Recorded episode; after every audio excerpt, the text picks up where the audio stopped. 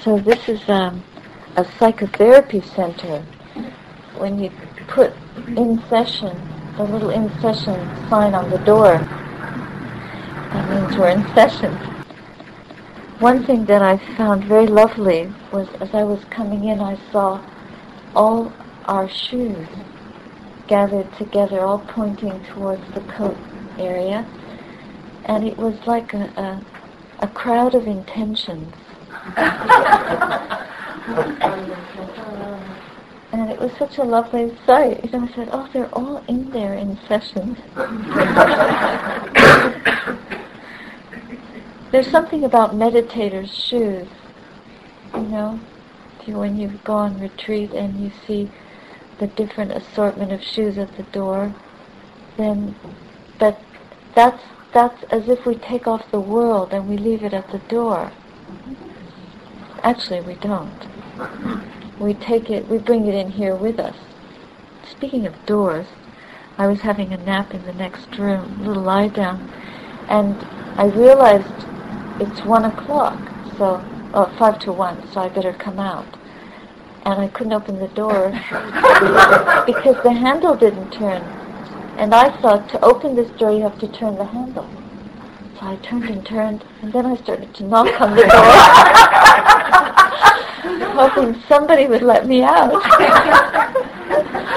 Nobody came. So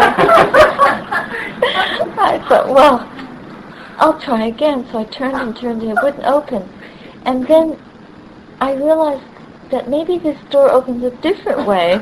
So I pulled it and it opened right away.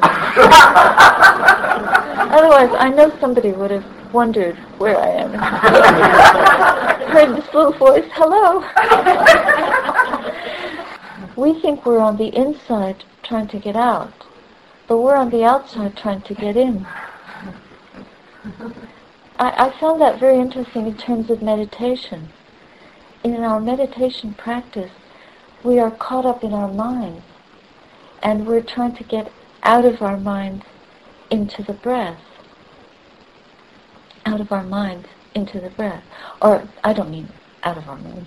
I mean outside of our suffering to um, get to something else. But actually, we're, ro- we're knocking on the wrong side of the door. We're, we're already deeply inside the breath. We don't have to go anywhere else. Or we're already free. We're already outside of the suffering of our minds, whichever side you think might be in or out. It doesn't matter. There's no, there's, there's no division, no separation between what we're trying to get and what we are. It's just a matter of not thinking that we're on the wrong side of the door, and then we're there. I will try to describe this a little bit more so that it doesn't seem too obscure. But it did make me think that with trying to open the door and not realizing that the handle has to just be pulled rather than turned, it's the same thing when we're trying to get out of our suffering and go to something else in order to be happy. Like in the story we read this morning, it was another town. Let's go to another town, or let's be born in a different family, or into a different realm, or try, uh, let's practice yoga, or let's go on a Tai Chi retreat and learn a different kind of body movement, and then we will find the way to that inner place where we can be happy. Or we can find the way to get outside this mind that will not stop crying, tormenting us with memories of past insults and injuries that have been done to us. But if we just learn how to remove the barrier between ourselves and the empty inner space of light and freedom where our true abiding is, it's our true home, then we can. We can open the door easily without anybody coming to rescue us. In fact, no one's going to come and rescue us. Um, somebody might help us, but we have to take responsibility for our own suffering. And with the meditation practice, in order to be able to enter into the breath deeply, profoundly, in a liberating way, we have to understand how to work with it, how to open ourselves to the present moment, if you will. So instead of twisting and turning like this, we just pull gently and it falls away. And what I'm getting to here is there is a there is a technique, of course. There is a methodology for doing it. The very first thing is to understand that we have to pay attention to one object, not two. We cannot be divided in our attention. So when you're meditating, take very good care to notice where is my mind or where is the attention. Not using the word my is helpful because that, that's identification with I'm a meditator. Here I am in session. I'm, a, I'm focusing on, I'm meditating. But it's very helpful to remember that, to understand or begin to understand that there isn't this my. It doesn't, there's nobody to be, nothing that belongs to us as a person. And that includes our suffering. And that's very liberating right there. To go to that place of non-ego, no subject, no object. So if we call it just paying attention to the breath, the attention on the breath that helps us get a bit of a handle on this idea of not self. Because that's where the suffering all begins. Because we believe there is a solid person in there who has to get liberated or who has to suffer. So just being with the breath, bringing attention to breathing is the very first step with non-division. Non-division in the sense of the mind is not going to get distracted. It will get distracted. But our intention, just like those shoes outside the door, is that we're going to come into this room and sit only in this room. We're not going to wander around into every other room in the building to see what everyone else is doing. You see? So we just choose one place and we go to that place no matter what's going on in that place. We make the commitment to stay there and do the work there not be worried about what other people are doing in their rooms. Maybe you'd like to go do what they're doing upstairs. Or maybe you'd like to go back to that nice talking room where the, where the cups of tea are. But as long as we're in session in this room where we're meditating, then the object is to pay attention to the breath or the object of meditation and let the mind relax. Let the mind renounce or give up the world, the world outside this door. The world outside this door becomes the world outside your breath. We've got to get specific here. You know, really focus down into how the the um, conditions of our life outside of meditation apply to what we do inside our mind inside our, in the practice itself. What kind of mind comes to the breath? Breathing is natural. We're not forcing it. We're not making anything out of it. We've been breathing for 30, 40, 50, 60, or whatever many years. The breath knows exactly what to do. Don't try to do anything to it, except pay attention to it. Receive it, open to it, welcome it, accept it, it may be an unpleasant moment. There may be anger in your heart. There may be frustration. There may be a, a sense of sleepiness, especially after eating a nice meal. You just want to have a little nap in here. But that's okay. Whatever is arising, to be aware that this is the quality of the attention. Not my attention, but this body-mind. The way it's experiencing the breath is like this. That's very, very important. When the breath arises and the mind goes to it, keep an attitude of curiosity. First there's non-distraction or non-division. We're not going outside the door.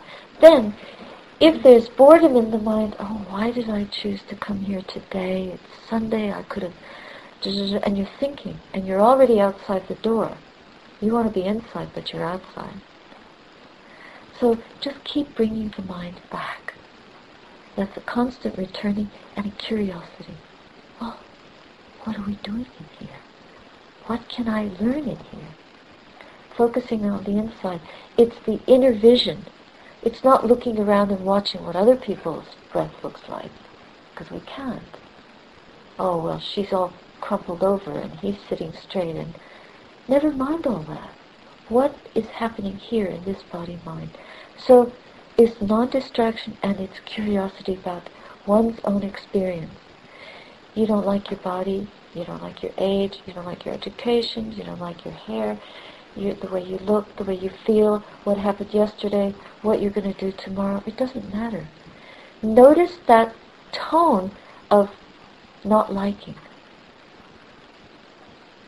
So instead of thinking it's mm-hmm. bad, it's not what I want, it's, you want to get away from it, that's impatience, right? We go to the feeling, the tone, the emotional tone, or the state of mind that says not liking. Ne- what is that? It's negativity. Is it negativity? Well, yeah. I'm, I'm out of here. So, apart from the negativity, there's a belief somehow that we can change that. But liberation is not going away from that negativity. Like this morning when the Buddha was telling Ananda, we, we should know, we should not leave this town even if we're being abused. What should we do? Let's stay. We will stay here until they stop abusing us. So when you see that negativity, when you feel the negativity in the mind, when you hear it, you just stay with it. Stay. Like you say to your dog. Stay. Stay. Stay put. So we've made a commitment to come in the room. We're here. Okay, you might stay for an hour. But can you stay with the breathing without the mind wandering? No. Why? Because it's not interesting. It's boring. Memories are flooding the mind. It's hard to stay on the breath. The concentration keeps wavering. Bring up this sense of listening to all of that, feeling it. What is that? What is all that stuff? It's restlessness, isn't it? what is a mind that won't stay still? It's restless. What is a mind that goes to sleep? Sleepy. It's tired. What is a mind that is unhappy or that is negative? It's aversion. What is a mind that wants something else, that wants to go to another room or another kind of meditation practice or wants to listen to a talk instead of focus on the breath. It's the wanting mind. It's greed. It's kind of greeting, grasping, clinging. So, and then what is the mind that doesn't know what's going on? it's confusion or it's doubt. Those are the five obstacles to practicing and being with the breath. So, first we practice not leaving the breath, we keep returning to it, not distracting, returning, returning to the breath, returning to the body. It's easy to return to the body because it's big. It's heavy, it's big, we can feel it. Can you all feel the body? Of course. So what does it feel like? Pressure. Heavy. Smooth. You feel coolness, temperature, some experience, physical. That's very grounding. Then you get curious. You bring your attention into the experience itself and you stay with it and the next breath is curiosity. What is it? Ask. What is it? What is it? Instead of pressure. Oh yeah, pressure. And then off you're thinking. Or heaviness. Oh, I've got to lose weight. Not like we have to be very, very mindful. What is the mind doing? Is it restless? Yeah, it's off thinking about the diet that we're going to follow next week. But we have to come back, return to the breath, and be curious, study. This is the faculty, or the, this is the quality of vichara. One, the first one is vitaka. You're aiming the mind. These are five qualities of concentration, very important. You're aiming your mind at one object only. It's an internal object. Then, vichara is you study it. You hold it in consciousness and you observe it. You observe it. Does it change? Observe the change. Is it, just notice, are there any hindrances present? yes, are there any hindrances present? And are they governing the mind? What is prevailing in consciousness? Is it greed, aversion, restlessness, sleepiness, or confusion, doubt? Doubt is very difficult because if we're in doubt, then we don't, we find ourselves having, there's a speech that will come on very strong, a, a, a whole dissertation in there about why I shouldn't meditate. That's what happens with a doubting mind. But we don't have to listen to that. Well, actually, we don't have to listen to it, but we have to do something to it. What's that? What do you do when your mind starts doubting? Exactly. You don't get up and leave. Well, some of you might. I encourage you to stay. Stay the course. Stay with the, the sound of, I don't believe in this. And just let it go. And then be curious. Well, what's behind that dissertation of doubt? What's behind that prevailing voice? That unskillful president who's in charge? I name no names. it's a doubting. It's a confusion. we don't listen to that. We have a, a, voice of wisdom which is come back to the present moment and just be curious and study it. What is that? What's in there? What's beneath the doubt? Beneath the doubt is the mind that cannot go deeply to the object and study it because it can't stay with the object. It's grasping for other things. It's grasping for pleasant ideas, easy things. I want something easy here. This is too hard. Doesn't matter. That's an opinion. That's a thought. How much our awareness, sharp, discerning awareness, can cut through the delusion of the mind in one breath is a miracle. If we can just do those two things, keep aiming, returning to the meditation object, and diving into it with curiosity, with the mind of an, a scientist. Take all your measuring tools and take the barometer out. I don't mean literally see how many centimeters long your breath is, obviously, but I mean feel the qualitative tone of the breath. Is it smooth? You'd be amazed what you could do with one breath. Is it ruffled, vibrating, is it energetic or is it lagging, slow? Uh, do you feel sinking feeling when you breathe? What are you feeling? Is it pleasant or painful? Is it short or long? Not why is it short and why is it why is it long? That doesn't matter. That's thinking. We're not this is center of psychoanalysis, but we're not really here to psychoanalyze our breath. Meditation is not thinking it's not really analysis. There is, as I mentioned this morning, there is a time when it's useful to take a quality like patience or take the qualities of the, the Buddha, for example, or the universal characteristics of, of all conditioned things and contemplate them. Like what's impermanent? Why is the breath impermanent? How is it impermanent? Or what is suffering? What is dukkha? Why, why do we suffer? Or how do we suffer? How is suffering? We contemplate suffering. Or we contemplate, who am I? Who is it that's thinking? This aspect of, this quality of there is no one there. But that's, that doesn't liberate us. That only makes us more curious to investigate our experience. The thinking mind will not necessarily liberate us, but if we meditate deeply on our experience and then contemplate it, we can come to a place of great understanding, a deep intuitive knowledge arises out of those depths, and then we can chew it, taste it, and realize how liberating it is. That kind of thinking is skillful. But just to try to understand why am I breathing, you might as well sign up for biology. Meditation is not thinking about the experience. It's, it's being the breath. It's being with the experience. It's feeling it, no matter how terrible, no matter how frightening, no matter how confusing. So memories, we let them go. Angry feelings, we feel them.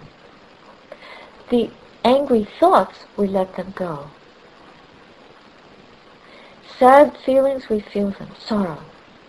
The thoughts about the past and why things happened and why me and if only and thinking about those clever things we could have said to the person that was insulting us, we just let all that go and we come back to just feeling the emotion or the the sensation in the heart around those memories, around those thoughts.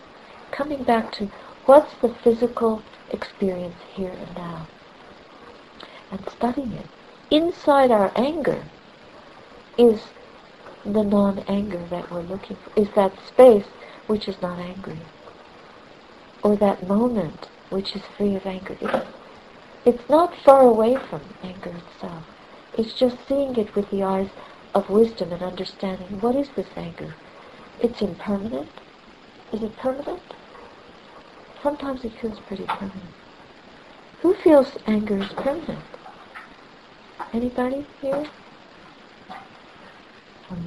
Some days. It feels very, very permanent. And that's when we get depressed. Because it feels like it'll never end. And we begin to believe that. And some states of mind are so dark and so thick and so long lasting that we become terrified, believe, and we identify with those states of mind. We believe that we will always be caught in that. So there is, if we have no perspective on our depression, it's very, very difficult to use depressed states of mind as the object of meditation. We need some perspective. We do need some, we need to be able to ventilate around it before we can use it as a way to free ourselves from that, that getting stuck into the contents of what is actually a process. A process means it's flowing. And it can look very blurry, yes. It can appear to be have no handle on it, no way that we can get some space from it, room to breathe even. So then meditation might not be uh, possible at that time. But we, we might be able to come back to it. But the value of meditation for those who can get some perspective on their experience is that we can we can begin to focus on a depressed thought, for example, and notice that it, it isn't glue. It's not stuck to us. That there are times when there's a beginning, a middle, and an end of that thought, and the mind might move on to something else. That doesn't mean that we're experiencing any joy either. But there might be a neutral moment. So it is possible to get a little bit of liberation from sorrow or from sadness or from chronic states of gloom or self-deprecation.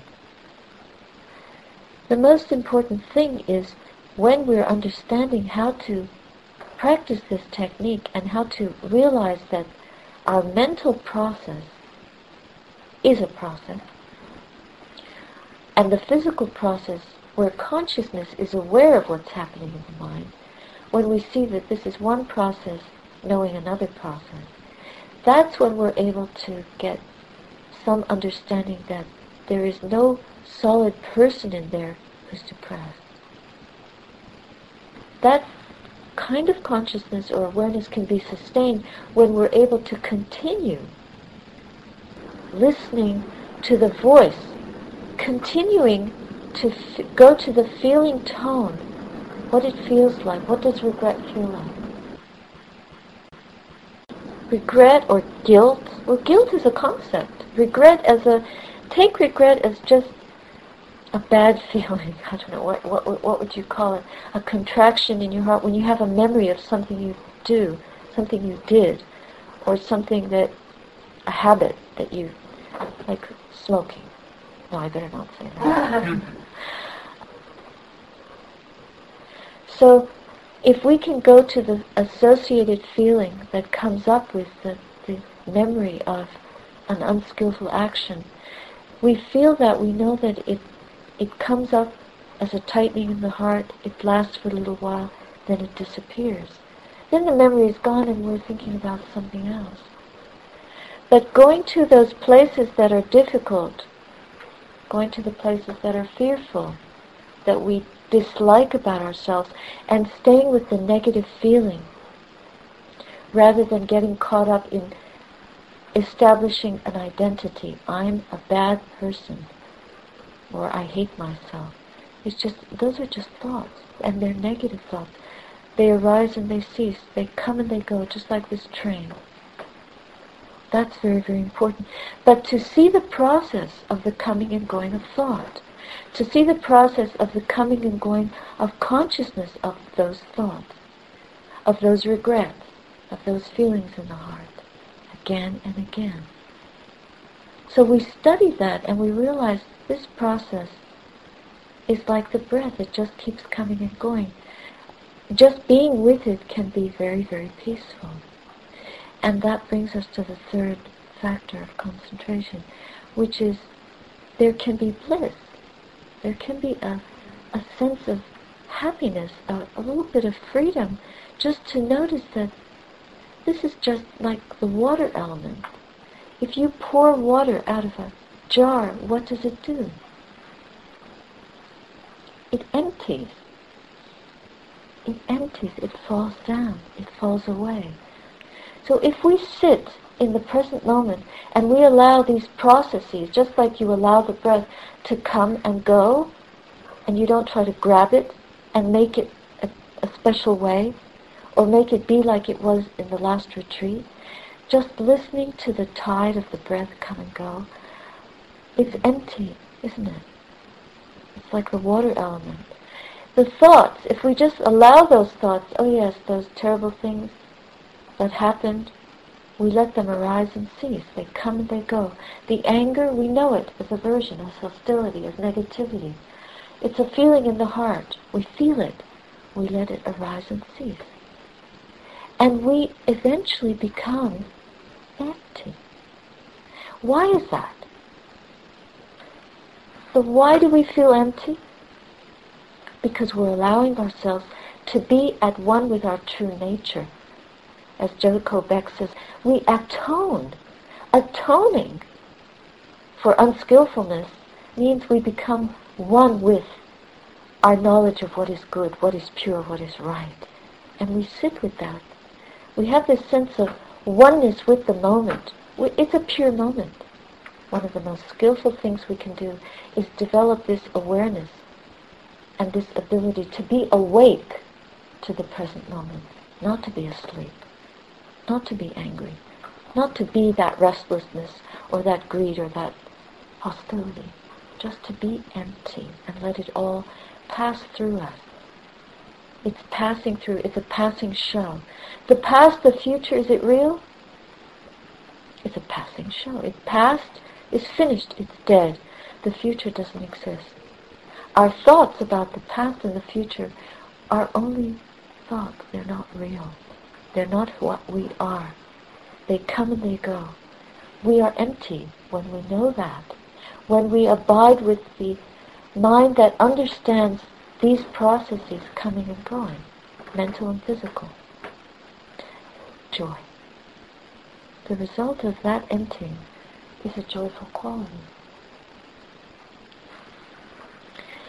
when we first feel that kind of joyfulness, it's a, like a taste of freedom, as Ajahn Chah calls it, we want more. And that's again, that's back into the greed, I'm not getting aversion, I'm not getting it, greed, I want it, um, restlessness, where is it, sleepiness, I'm tired of waiting for it to come back, and doubt, I don't think I can do it the right way anymore. So there's the obstacles again, all those thoughts, just let them go, let them, it's natural, everyone, isn't it comforting that everyone in the whole room is faced with those same obstacles. It's not your personal obstacles. Mm-hmm. Like my address is restlessness. That's where I hang out. No. Everybody experiences restlessness. Aversion. Happiness and unhappiness with the present, with the past, with the future.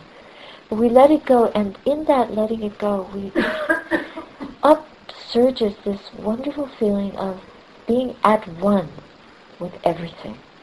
It's a peace. At first, when that peace is very immature, it might come like a showering, like a bubbling up, an overwhelm, like little goosebumps all over your body. Or maybe you won't even feel your body. You feel like you feel so light, you feel bright, you feel like the sun is shining in your heart. So many ways to describe that piti, this rapturous feeling our concentration becomes more and more mature as we know the joy as joy and we don't get hooked on it. If we only meditate because we're addicted to those joyful moments, that's not such a wholesome motive. The reason that all those shoes are intended out there, parked out there, like these beautiful intentions, is because we want to be liberated from even our addictions to joy. We want to be able to experience life unconditionally equanimous, whatever comes up. Whether it's joy or non-joy, we're not going to be moved. So that, that gives us a clue that if we're moving towards the joy, if you notice yourself leaning into the breath, hoping that it's going to, that blissful feeling is going to come, there's something a little out of balance there it's not equanimous or a bit too interested, but in, in a biased way.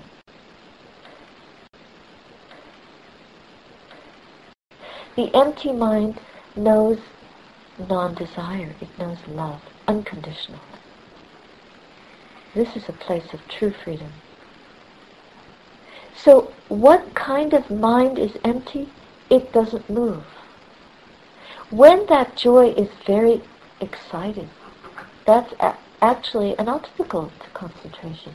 The really concentrated mind is very, very still. It's not excited.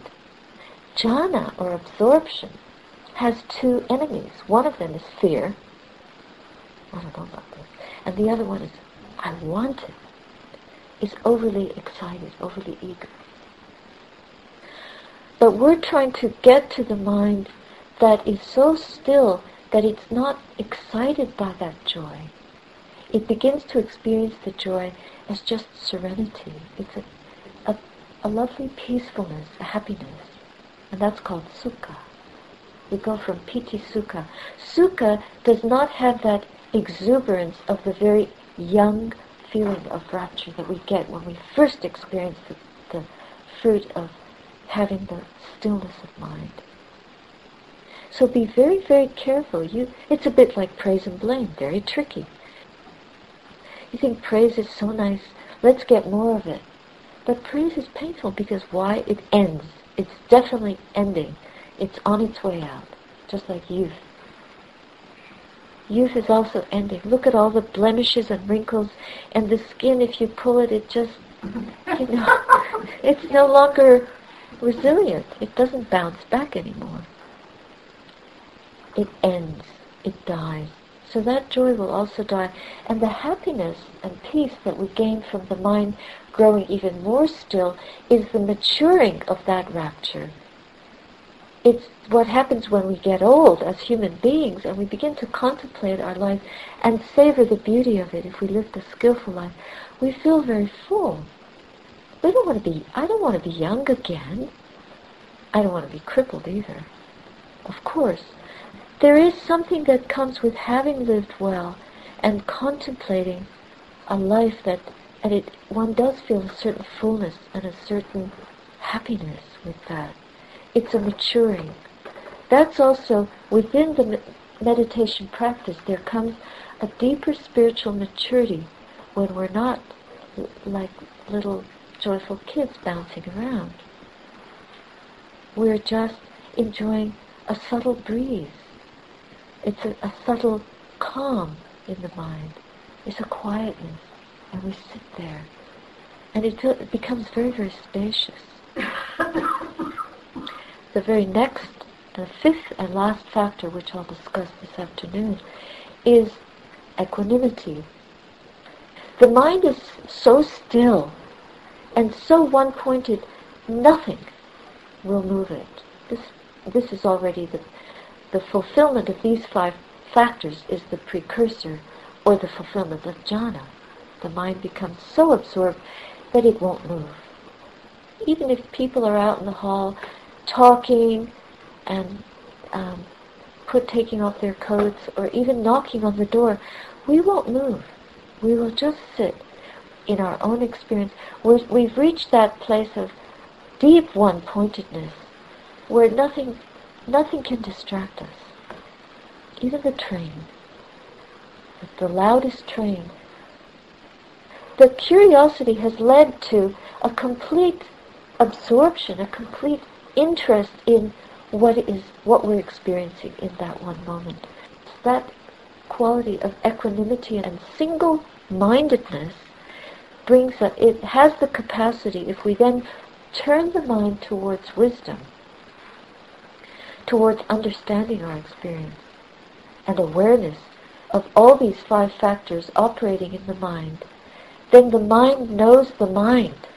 Consciousness is aware of itself, and that kind of knowing, that kind of vast, empty spaciousness in the mind is the very stream that takes us to the deathless.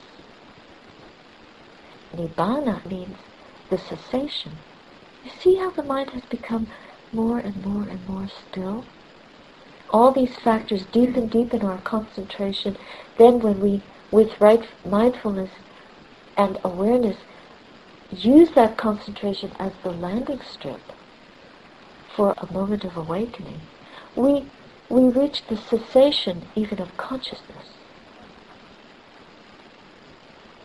And that's a moment of true liberation. This is very deepest kind of purification a human being can experience. And it all begins with coming into the room, sitting down, taking up the practice of breathing, aiming at the breath, returning to the breath in non-distracted ways and applying our minds to the object with curiosity and interest in the right way, regardless of what we're experiencing.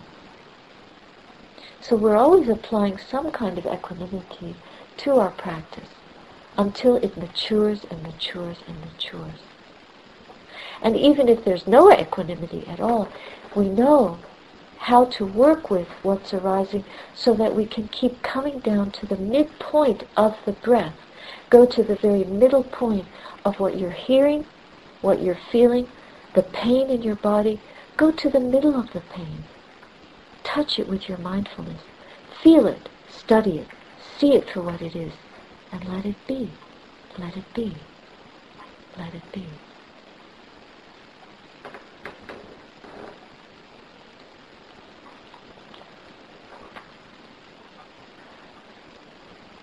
So I'll stop there for this afternoon.